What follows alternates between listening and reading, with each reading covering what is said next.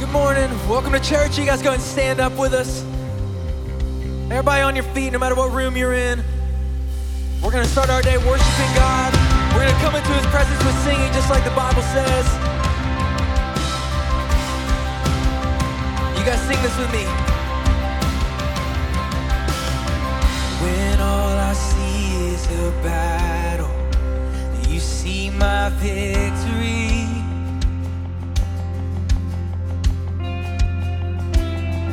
When all I see is a mountain, you see a mountain move. Come on, when I walk through the shadow, and when I walk through the shadow, your love surrounds me. Come on, there's nothing to fear. There's nothing.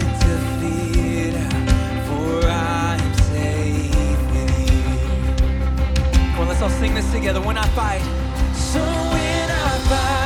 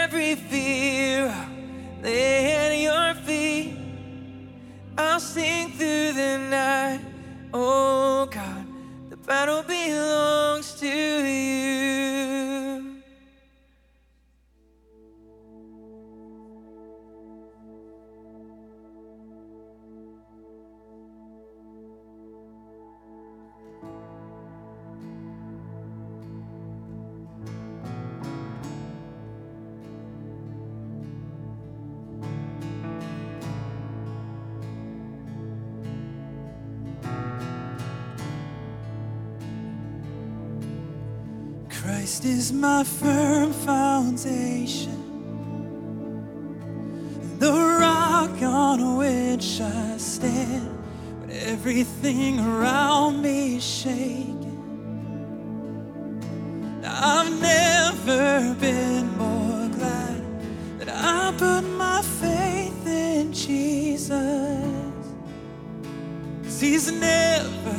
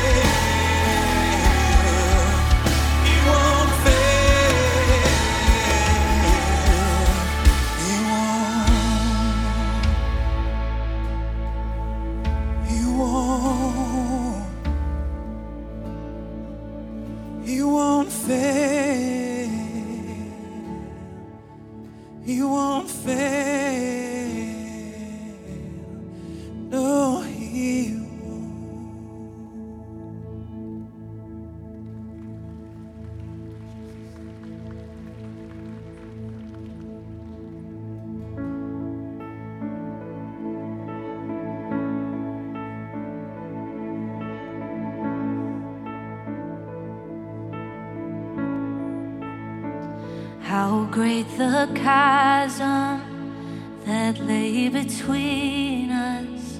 How high the mountain I could not climb. In desperation, I turned to heaven and spoke your name into the night.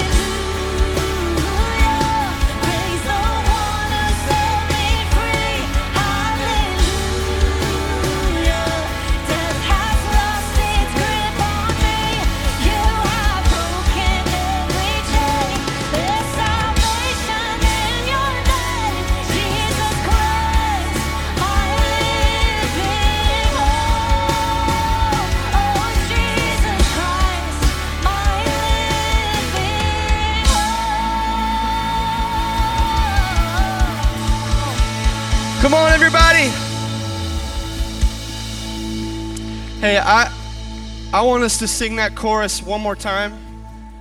And so here's, here's, the, here's the invitation here today. If the work is finished, if the end is written, this place right here has a lot to celebrate. We have a reason to gather together to sing, to worship God. So, band, can we sing that one more time? Come on, y'all. Let's put our eyes on Jesus. My living hope.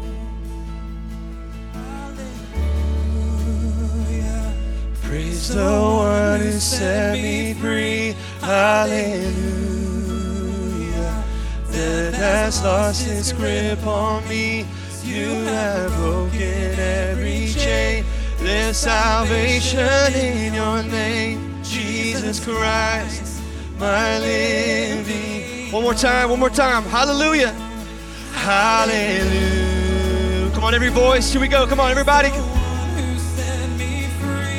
Hallelujah. Death has lost its grip on me. You have broken every chain. There's salvation in your name, Jesus Christ, my living hope. Yes, can we put our hands together? We honor you, Jesus. Yes. Thank you, Lord. You're the reason why we're here today. You're the goal, you're the prize. You're what we're aiming at today, Jesus. You're why we're gathered here today, Jesus. It's always been about you. You're enough. We love you, God. We worship you today. Amen. Amen. You guys can go ahead and grab a seat. Amazing. Awesome. Hey. Hey, my, my name is John Shelton. I'm one of the worship pastors here on staff. I'm so glad that you're here today. I'm so glad that you uh, chose to be here, especially if you're new. And, and in the words of the great theologian Maui, what can I say except you're welcome? I'm so glad you're here today. And, especially, y'all, if this is your very first time or you're like checking this thing out, uh, we want to meet you. We want to get you connected. Right out these doors right here, there's a place of an amazing team. Shout out guest services team that would love to meet you, uh, get you connected. Uh, and so, really pumped that you're here. But here's here's the deal today, y'all. Um, two different two different things I have for you today. Two different opportunities that every single person in this room can hop in today. I get this question a lot. Here's the first one. I get this question a lot, especially now that the summer is kind of taking a seat, the fall is kind of ramping up. I get this question. How do I get into community and make friends at New Spring Church? that's a great question. It becomes a lot smaller when you get connected. I know that's true for me. When I first walked into this place, I was like, man, there's a lot going on here. And then I started serving, I started meeting people, and this place got a lot smaller. And so that's you today. You're like, how do I do that? Great question. And, and this is the perfect time to jump in. We have classes, we have Bible studies, we have gatherings that are cranking up, ramping up right now. In fact, we have some men's Bible studies, we have women's Bible studies, we have classes how to read the Bible, we have a men's and women's gathering. There's so many. What I'm trying to say is, there are, there are not a, a, a, lack of opportunity for you to get connected. And the best way to do that is our need to know email. Some of y'all are like, oh, yeah, sweet. That's the, that's the email that comes every Monday. Yes. So uh, maybe some of y'all are already a part of that. If you're not, you can text need to know to 30303. And all of these classes and Bible studies and groups and, and gatherings are on there. You can sign up today. I just want to encourage you. Maybe you're sitting with your spouse, maybe you're sitting with a roommate or a friend. Maybe it's time this fall that we nudge each other and say, hey, I, I think it's time that I get plugged in. I think it's time that I get connected. I just want to encourage y'all to do that today. We want to help you do that. The other opportunity is, is this, y'all. And so this, this room right here is set aside to gather every single week, right? We, we do Sunday mornings, yes, but lots of other things. And it's a time for us to worship. But worship is not just singing. That's an incomplete picture of what worship is. Worship is giving all of ourselves to Him. And so every week we want to create an opportunity for you to give back financially. This is one of the ways that we worship. But I want to kind of speak to this for a second. I, I think that um, in this series we're talking about this word repentance. And even that word needs to get redefined. Repentance is getting God's view on the matter. How many of y'all would say, man, our country, our world, this culture needs repentance, needs to change our view on the matter of money. We need God's view on the matter of money. And so I want to say, I want to encourage you, I want to challenge you as a brother in Christ this morning that worship through giving back to God financially is spiritual defiance against being a slave to the things of this world right? We are sons and daughters who have been saved. We just sang about it, y'all the, the chains uh, of, of our old past are broken, and now we are sons and daughters of the King who is got deep pockets, and now we can have open hands to get to receive freely and give freely. Does that mark your life? That's our heart for every, every person in this church is that we would have open hands to receive freely and give freely. So maybe you're like, man, I've, I've never tried that thing out, giving back to God financially, tithing. What it, I've never done that before. I just want to encourage you today. Maybe it's something that you should pray about. We have a chance to do that every week. You can do that online, on the app, at the end of the service when we respond. Um, let's, let's all pray about where we are with this idea of being open handed with God. So awesome. Hey, uh, could I ask everybody to stand to your feet? We're going to put 60 seconds on the counter. And here's the, here's the goal in this time. Maybe you see somebody around you you've never met. So I want to encourage you. This is a time for fellowship. This is a time to shake a hand, get a new name. Let's take this time, and when we're done with the 60 seconds, you guys can go ahead and take a seat.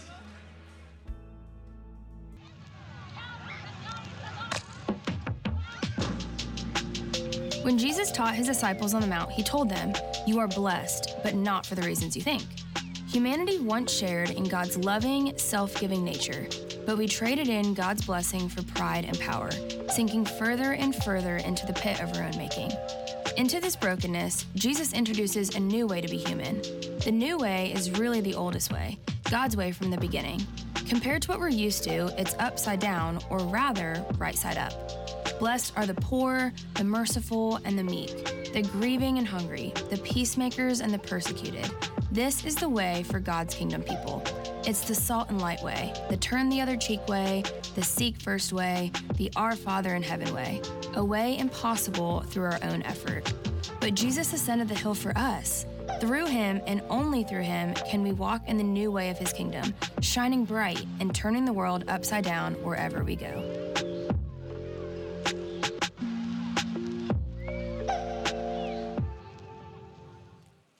Well, good morning, New Spring Church. How are we doing? Anderson Campus, would you help me welcome all of our campuses across the state? Good morning, good morning. If we haven't had the chance to meet yet, my name's Finn. Uh, I get to serve as one of the pastors here, and uh, it's a good morning to be in church. Whether it's your first time, your, your 10th time here with us, your 100th time, I want to welcome you, particularly if it is your, your first or second or maybe third time and you're just exploring what Christianity is, maybe exploring whether this is the church family for you. We're so glad you're here. We hope you've experienced radical levels of biblical hospitality, that you've been welcomed, you've been smiled at, you've been greeted, you've, uh, you've been celebrated as you've walked in this morning. Uh, but we don't want you just to stay here. Our vision as a church and what we've committed to as a church family is not that we would just simply uh, come from Sunday morning to Sunday morning and take the box of religious Christianity, but our heart and what we've declared over this church is that we would be a people that would seek Jesus and his love and his reality every single day.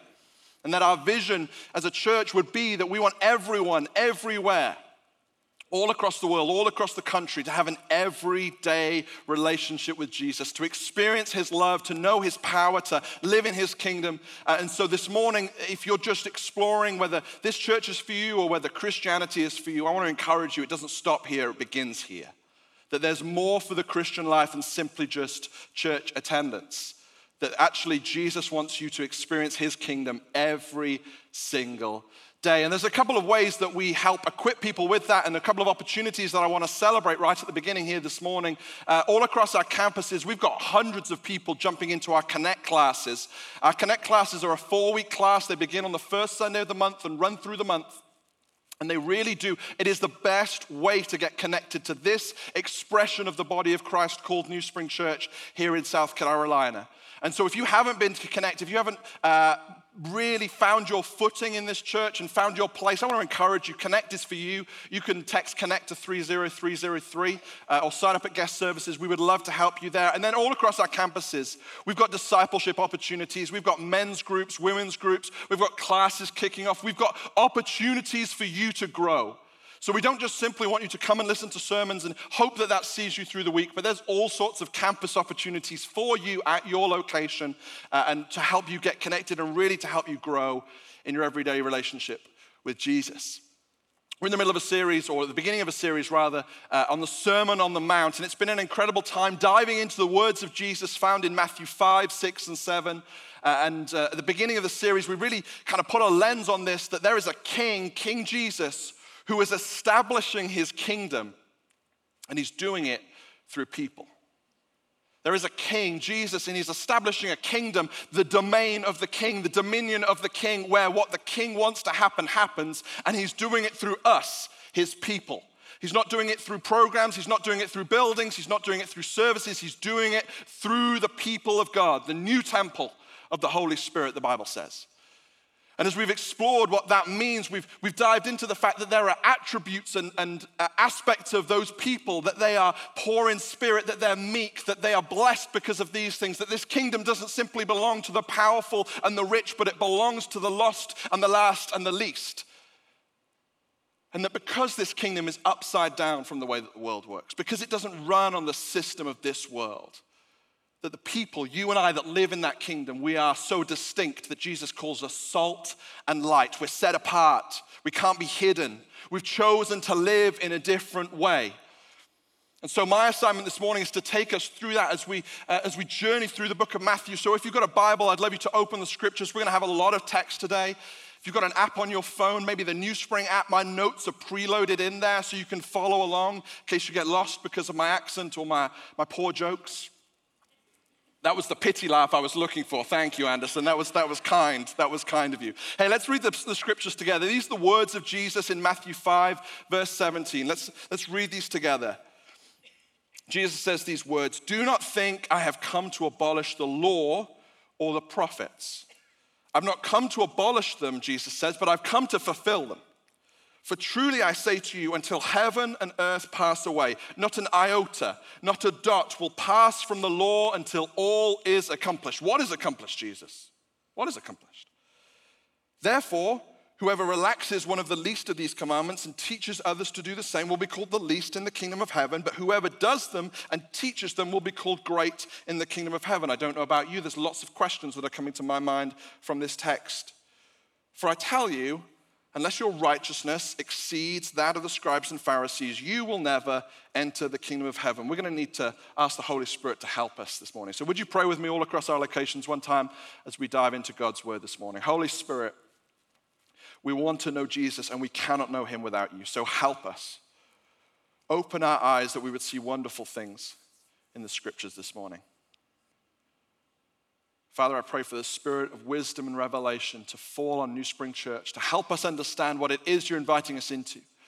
Jesus, you're the central theme of this text. Your gospel, your finished work, it screams out from the pages. So, God, put my words aside. Let your words be preeminent from this stage, from this pulpit, from my voice. Bless these people. Thank you, Father, for the opportunity to gather in your presence and around your word. We love you, King Jesus, and it's in your precious holy name that we pray. Amen. Amen. As I've been thinking about this text and preparing for this, there's a question that's come to mind again and again and again. It's a profound question, a, theological question. As I consider Jesus' words, do not think I've come to abolish, I've come to fulfill. Truly I say to you, uh, unless you become the greatest, least, all this sort of stuff. The, the thing that's come to my mind most is this so what? Who cares, Jesus? Listen, I've got plenty of worries. We haven't got to the worry week yet in the Sermon on the Mount. I've still got plenty of worries.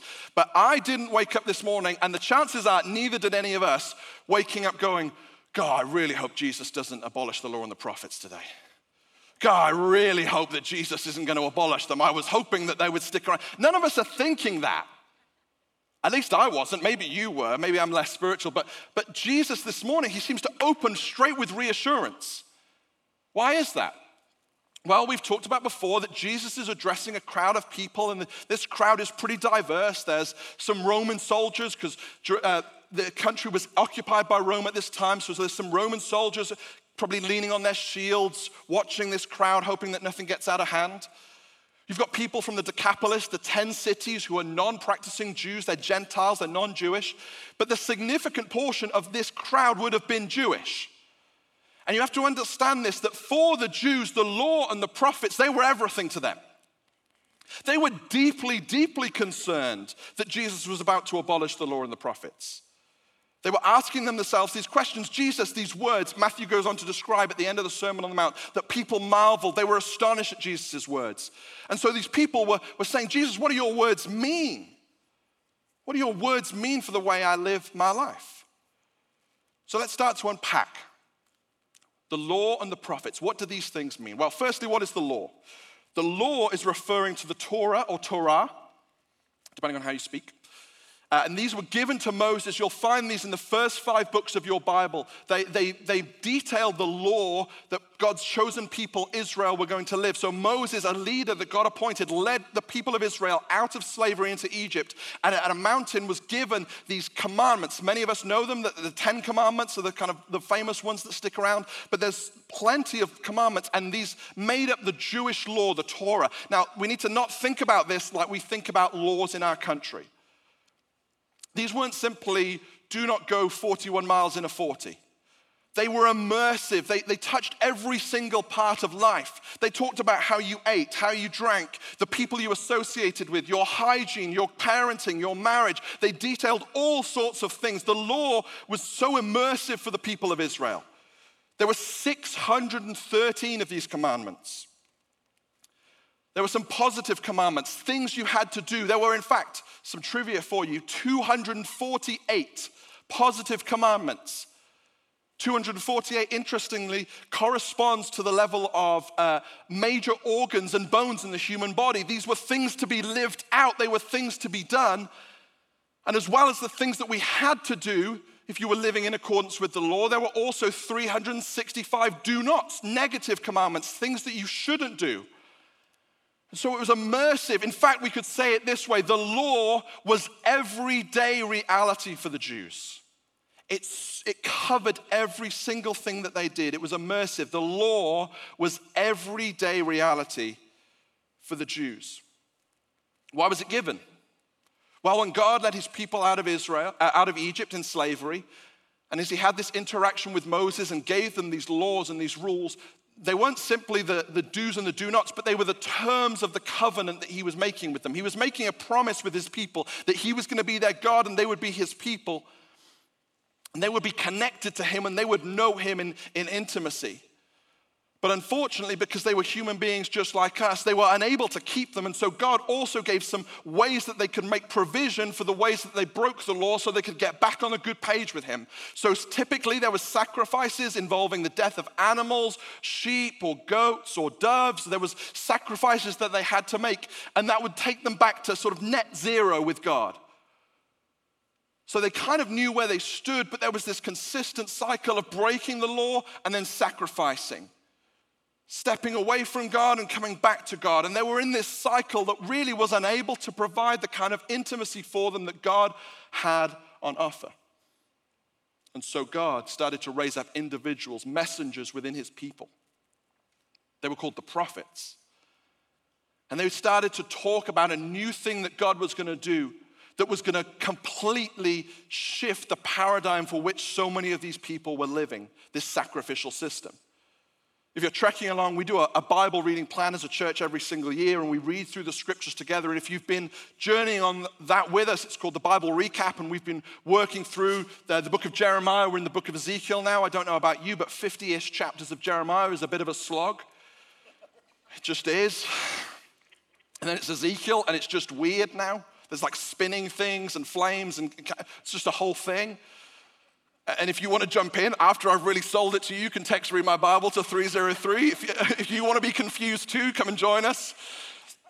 It's an amazing thing. But as we're reading through the book of Jeremiah, we're seeing these prophecies, these words that God is speaking through the prophets to his people. And let's just let's recap one of those together. It's in the book of Jeremiah, chapter 31, and it says this Behold, the days are coming, declares the Lord, when I will make a new covenant, that's a new promise, with the house of Israel and the house of Judah not like the covenant I made with their fathers. That's the, the law we've been talking about. On the day when I took them by the hand to bring them out of the land of Egypt, my covenant that they broke, though I was their husband, declares the Lord. For this is the covenant I will make with the house of Israel after these days, declares the Lord. I will put my law within them, and I will write it on their hearts. And I will be their God, and they shall be my people.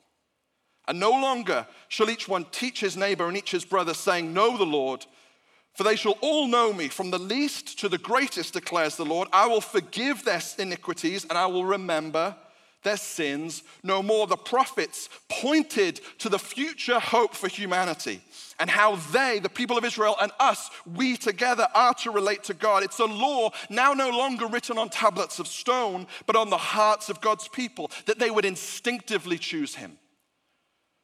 The prophets described the future hope for the Jews.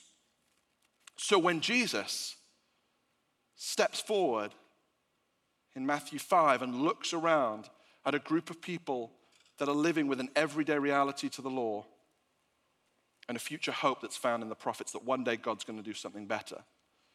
And he looks at them and he says, Don't think I've come to abolish it, I've come to fulfill it. Here's what he's saying I am your new everyday reality, and I am future hope for you.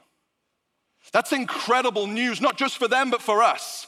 Because no longer do you and I now need to live in a sacrificial system where we're continually making, trying to make sure are we okay with God? Are we doing it right? Are we doing better? No longer do you and I need to live at just one day God's to make it right when I get to heaven, when I get out of this earth. No, you and I can now live in a reality with Jesus Christ where every single day He's our reality. He's our righteousness. He's our hope for the future. Listen, I think maybe 1% of us are Jewish listening to my voice right now, but we're trapped in the same religious cycles. We're trapped in this law of do better, try harder, gotta keep God happy, trying to get back to net zero. And we're trapped in the same cycle of one day, hopefully, when the right people get into government or when I die and get out of here, God will make it better. But until then, I'm just gonna sit and grumble. That's not the Christian life for us. You and I have an everyday reality in the kingdom of God, and the King is making all things new through himself. That's our future hope. That's why we can have, like the hymn writer said, strength for today and bright hope for tomorrow. That's the hope Jesus was saying. So when he looked the people of Israel and the crowd that was gathered there, he was saying this I'm fulfilling the old way and I'm bringing about the new way. This is how, remember verse 20 and what we read, our righteousness can exceed that of the scribes and Pharisees. It's because we're not banking on our own righteousness anymore. We don't live in this old religious system of the law, and we don't live just hopefully hoping that one day God's going to make all things right. We're able to live in the present with a great strength because Jesus is here, and a great hope because Jesus will once again come. The kingdom of heaven becomes our life. That's what it means to live in this kingdom. It's to accept that every single day He's our reality and to live fearlessly with great joy because He is future hope for us. And so, if the King has made a way for us to live in this kingdom, given us His righteousness, what does that mean for us, His people? Jesus will go on to detail six areas of living that find their roots in the Torah and give a picture of his fulfillment work for us. These are things we bump into in our everyday lives. They're things like anger, things like lust, things like divorce, things like the way we think about our enemies, things about the way we keep our promises. So I'm going to read another chunk of the words of Jesus for us, starting in verse 21. You have heard it said, Matthew 5, verse 21. You have heard it said that I, to those of old, you shall not murder. That's the old law. And whoever murders will be liable to judgment. But I say to you that everyone who is angry with his brother will be liable to judgment. Whoever insults his brother will be liable to the council. Uh, I'm the oldest of five boys. My mum used that one a lot. And whoever says, You fool, will be liable to the hell of fire. So if you're offering a gift at the altar, and there you remember your brother has something against you, leave your gift before the altar and go.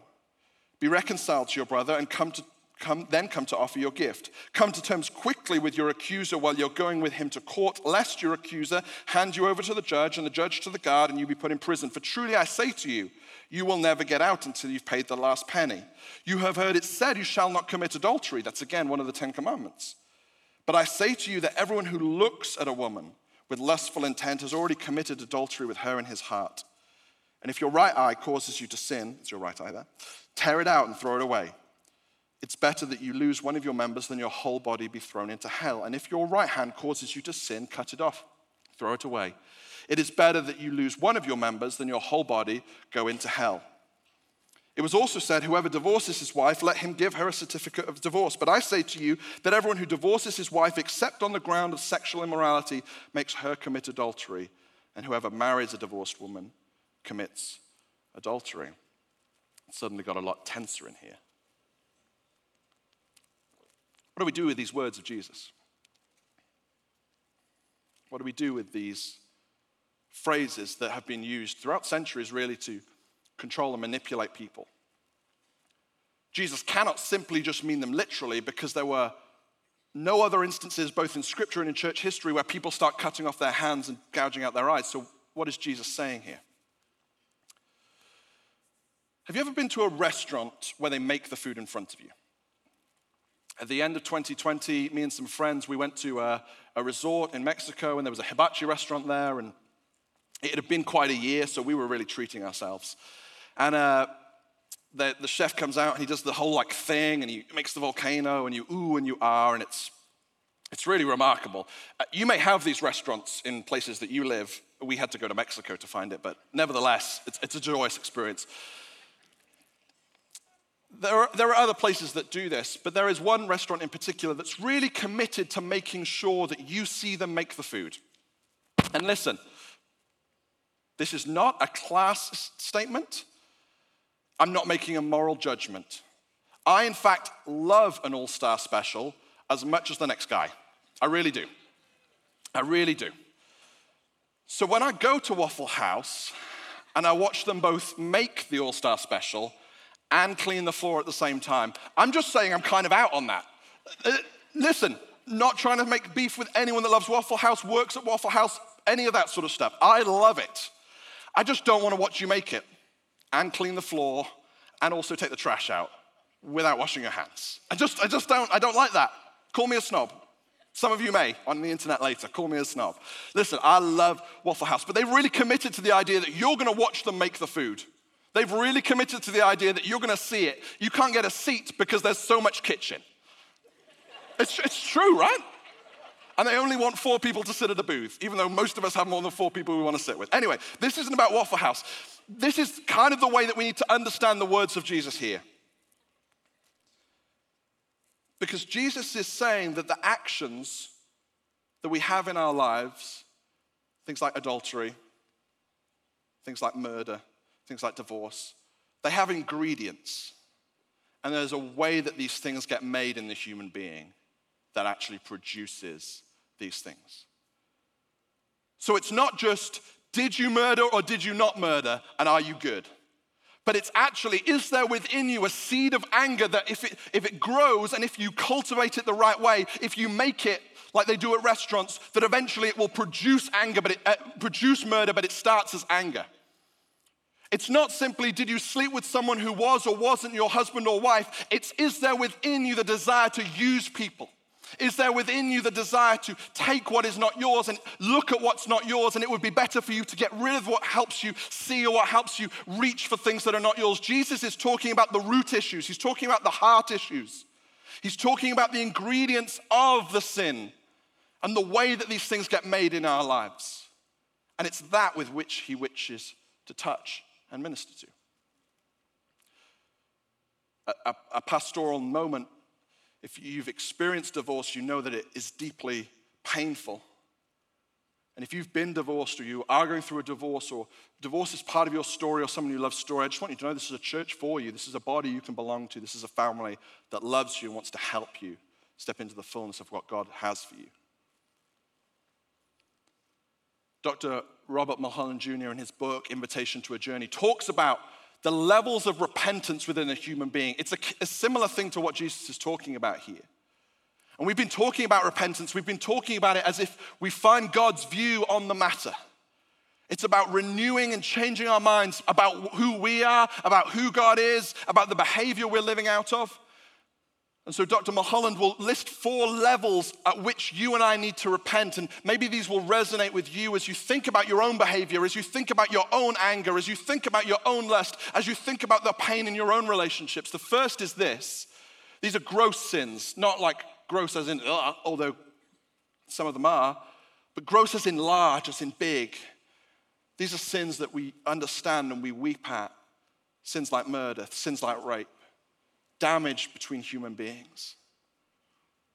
The next level of repentance for us is these conscious sins. These are lies that we tell, even though we know that they're lies, but they help us get ahead at work, or they help protect our image of ourselves. They're flashes of anger that we just do, and oh, where did that come from? It's the language we use, it's the things we medicate with.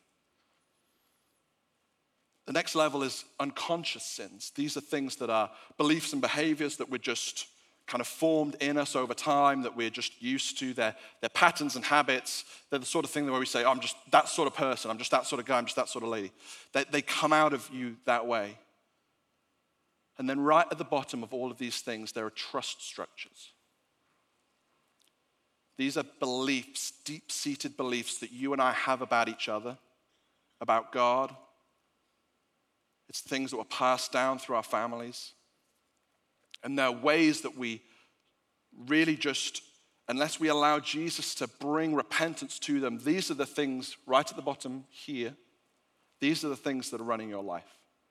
It's your trust structures. It's whether you believe God is good or whether he's angry. It's whether you believe a man needs to behave like this or this is what a woman does.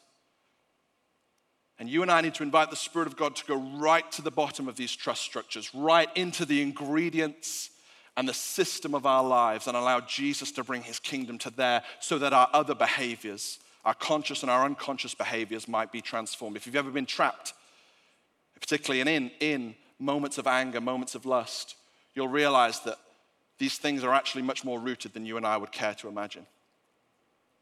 And yet, Jesus steps forward and says, I'm everyday reality and I'm future hope, and I've come to set you free so that even these parts of yourself might be fully transformed in my kingdom. Some of you are sermon in a sentence people, and I've thrown a lot of text and a lot of points at you right now. So here's your, here's your thing, here's your sermon in a sentence. Remember, we're talking king, kingdom, people. So, King Jesus, his fulfillment of the law and prophets, it sets you and I free. It sets us free because he has accomplished it, because our righteousness now exceeds that of the scribes and Pharisees, because Jesus has accomplished what you and I were powerless to do through his birth, death, resurrection. Because of that, he has set us free to pursue an everyday kind of holiness as we live in his kingdom. This isn't about simply just going on one level of law or one level of grace. It's about the empowerment of Jesus' work that sets us free from religion once and for all so that you and I can now live with power. You and I can now live in his kingdom. You and I can now live transforming, not trapped in old cycles, but able to live free, able to truly be the salt and light he invites us to be. The book of Hebrews, chapter 10, says this so beautifully.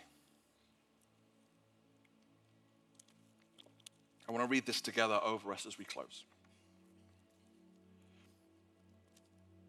The, the writer or speaker is, is talking about what we've talked about today the relationship between the law and Jesus and how he fulfills it. It's these words here in Hebrews 10, chapter 1. The law, it's only a shadow of the good things that are coming, it's not the realities themselves. For this reason, it can never, by the same sacrifices repeated endlessly year after year, make perfect those of us who draw near to worship. It can't do that. If it could, otherwise, would they not have stopped it being offered? The worshippers would have been cleansed once and for all and would no longer have felt guilty for their sins, but these sacrifices are a continual reminder, an annual reminder of sin, and a reminder of this that it is impossible for the blood of bulls and goats to take away sins. Many of us maybe aren't living thinking about bulls and goats taking away our sins, but maybe we're thinking about church attendance or where we came from or the occasional good works or the comparison of others. We're hoping that that takes away sins, but it's impossible to do so. So, therefore, when Christ came into the world, he said, Sacrifices and offerings you did not desire, a body you prepared for me. With burnt offerings and sin offerings, you, he's talking to God, were not pleased. So then I said, Here I am. It's written about me in the scroll. I have come to do your will, my God. First, he said, Sacrifices and offerings, burnt offerings, sin offerings, you didn't desire, nor were you pleased with them, although they were in accordance with the law. Then he said, Here I am.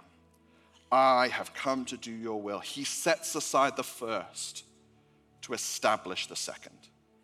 And by that will, listen, we have been made holy through the sacrifice of the body of Christ Jesus once and for all. Would you stand with me on every location? Let's read this final portion together as we start to move towards response. Ministry teams, teams that are serving, you, you can start to move right now. Verse 11. This is the gospel of Jesus. Every day, Day after day, every priest stands and performs religious duties again and again, offering the same sacrifices which can never take away sins. But when this priest, Jesus Christ, the Son of God, the Messiah, who came for you and came for me, that we might live in union and communion with God, this priest had offered for one time one sacrifice for sin. He sat down at the right hand of God and since that time, he waits for all of his enemies to be made his footstool. For by one sacrifice, he has made perfect, that's your position and my position, perfect in Jesus, those who are being made holy. That's the ongoing work of the Holy Spirit, helping us to live that everyday holiness. In fact, the Holy Spirit says this about us. He says, This is the covenant I will make with them after that time I will put my laws in their hearts and I will write them on their minds so they would choose me freely. And he adds, Their sins and lawless acts I will remember no more. And where these have been forgiven, let these words soak into your heart today. Sacrifice for sin is no longer necessary. King Jesus' fulfillment of the law and fulfillment of the prophets has bought for you and I the freedom to pursue an everyday kind of holiness as we live in his kingdom, which is righteousness, peace, and joy in the Holy Spirit. That's your inheritance. If you're living in religion that's not right, free, be set free this morning by the gospel. So, all across our locations, we're going to respond. We've been doing this regularly, but I want to help us get our minds and hearts around what we're going to do here today. If this is you and you've never tasted and seen that Jesus Christ is who he says he was, and that his invitation to trust in his sacrifice is for you today, if that's the first time that you're doing that, there's a cross in your auditorium. I want to invite you just to go, maybe kneel there, maybe write your name and put it on the cross to reflect on for the first time what Jesus has done for you. There's a cross in your room, scan around, start to see where it is. If you're a believer, if you're a Christian, if you're following Jesus, the communion tables are open for you all across our auditoriums. This is why we do communion to celebrate. He has done it. He's accomplished it. And so, as we take bread and juice, we're remembering the body of Jesus and the blood of Jesus shed for us that it would accomplish in us an everyday kind of holiness. Listen, you might have to wait in line. Let's not treat communion like we're getting drinks at a Braves game allow someone to look you in the eye and say, This is the body of Jesus, this is the blood of Jesus. You might have to wait a couple of minutes. That's okay, we're not in a rush. You might need to pray with someone. There's ministry teams who would love to pray with you. You might want to submit a prayer request. So we've got tables around your auditoriums where you can write down prayers and either put them in a basket there or put them in the give boxes at the end as you leave.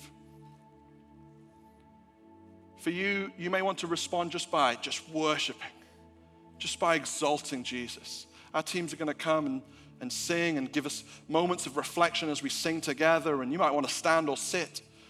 Just remember what Jesus has done for you. You might want to serve uh, and honor God through giving. And there's opportunities for you to give as you walk out. There's give boxes there, or you can, you can text give to 30303 right now, all across our campuses, all across our church, the Spirit of the living God is inviting us to remember this truth. Jesus Christ is everyday reality. Jesus Christ is future hope. You and I are able to live in freedom every single day.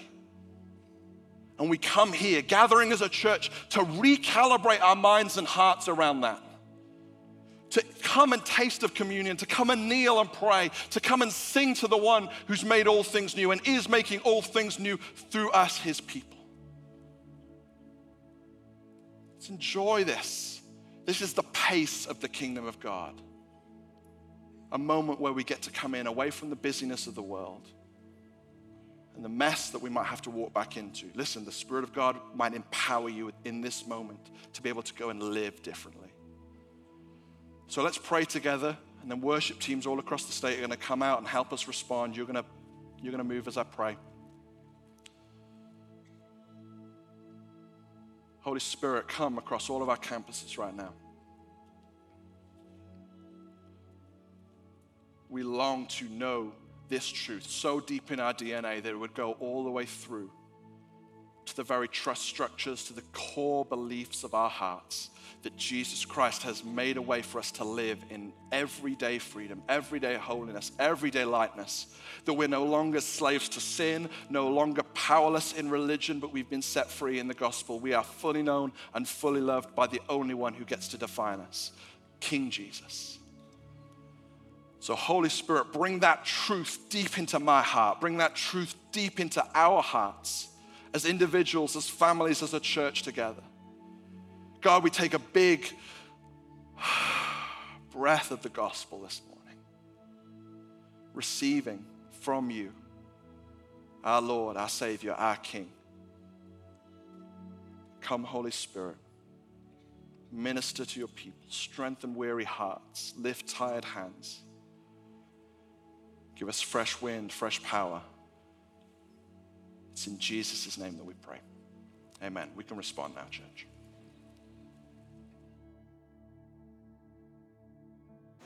Hey, my name's Clayton King, one of the pastors here at NewSpring, and I just wanted to thank you for joining us online today. It's always a pleasure for us as a church to serve the bigger family of God. So whether you're traveling this weekend or maybe you're sick at home or maybe you weren't able to make it in person to one of our campuses to gather with the people of God today, we want to serve you as best we can through this online platform. Listen, if you're joining us online today, would you do us a favor? We want to help you grow in your relationship with Jesus. We want to help you be who God wants you to be and connect with God. Just text us. Just send the words church online to 30303. That's all you have to do. Church online to 30303. That way we can connect with you, find out who you are and where you are, and the things that you need to grow in your relationship with Jesus. Whether that's a brand new relationship with Christ, whether that's to get connected with friends, discipleship, giving, we're here for you.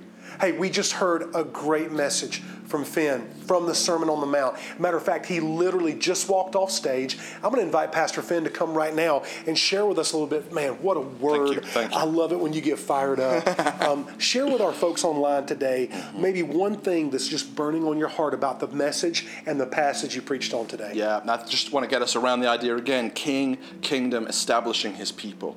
And so, whether you're in South Carolina and you've you used to go to church, or maybe you've been, been to one of our campuses, but you want to come back, I want to encourage you. You can't do the kingdom life fully without being connected to the people. That's where God wants you to be. So if you've been disconnected for a while, come back. We'd love to see you on a Sunday morning. If you live somewhere that's not near one of our campuses, reach out. There are Bible believing, spirit filled churches Amen. all over the country that we, or even over, all over the world that we'd love to help you get connected with. So again, text the number and text the words that Clayton said. Be connected to what the King in, is doing in his kingdom through the people of God. That's right. And hey, we hope that you can get to one of our campuses next week as we continue the Sermon on the Mount. And if you can't, we'll see you back here at Church Online next Sunday. I want to pray for you mm. and just bless you in Jesus' name. God, we just want to thank you for the folks who have joined us online today from all over the country, all over the world. And we pray you would bless them in the week to come, in the days ahead. May they carry your kingdom with them in submission to your beautiful kingship. May we be kingdom people mm-hmm. doing kingdom things mm-hmm. in this world that belongs to the King of Kings. In Jesus' name, amen. We bless you. We'll Yes. see you soon.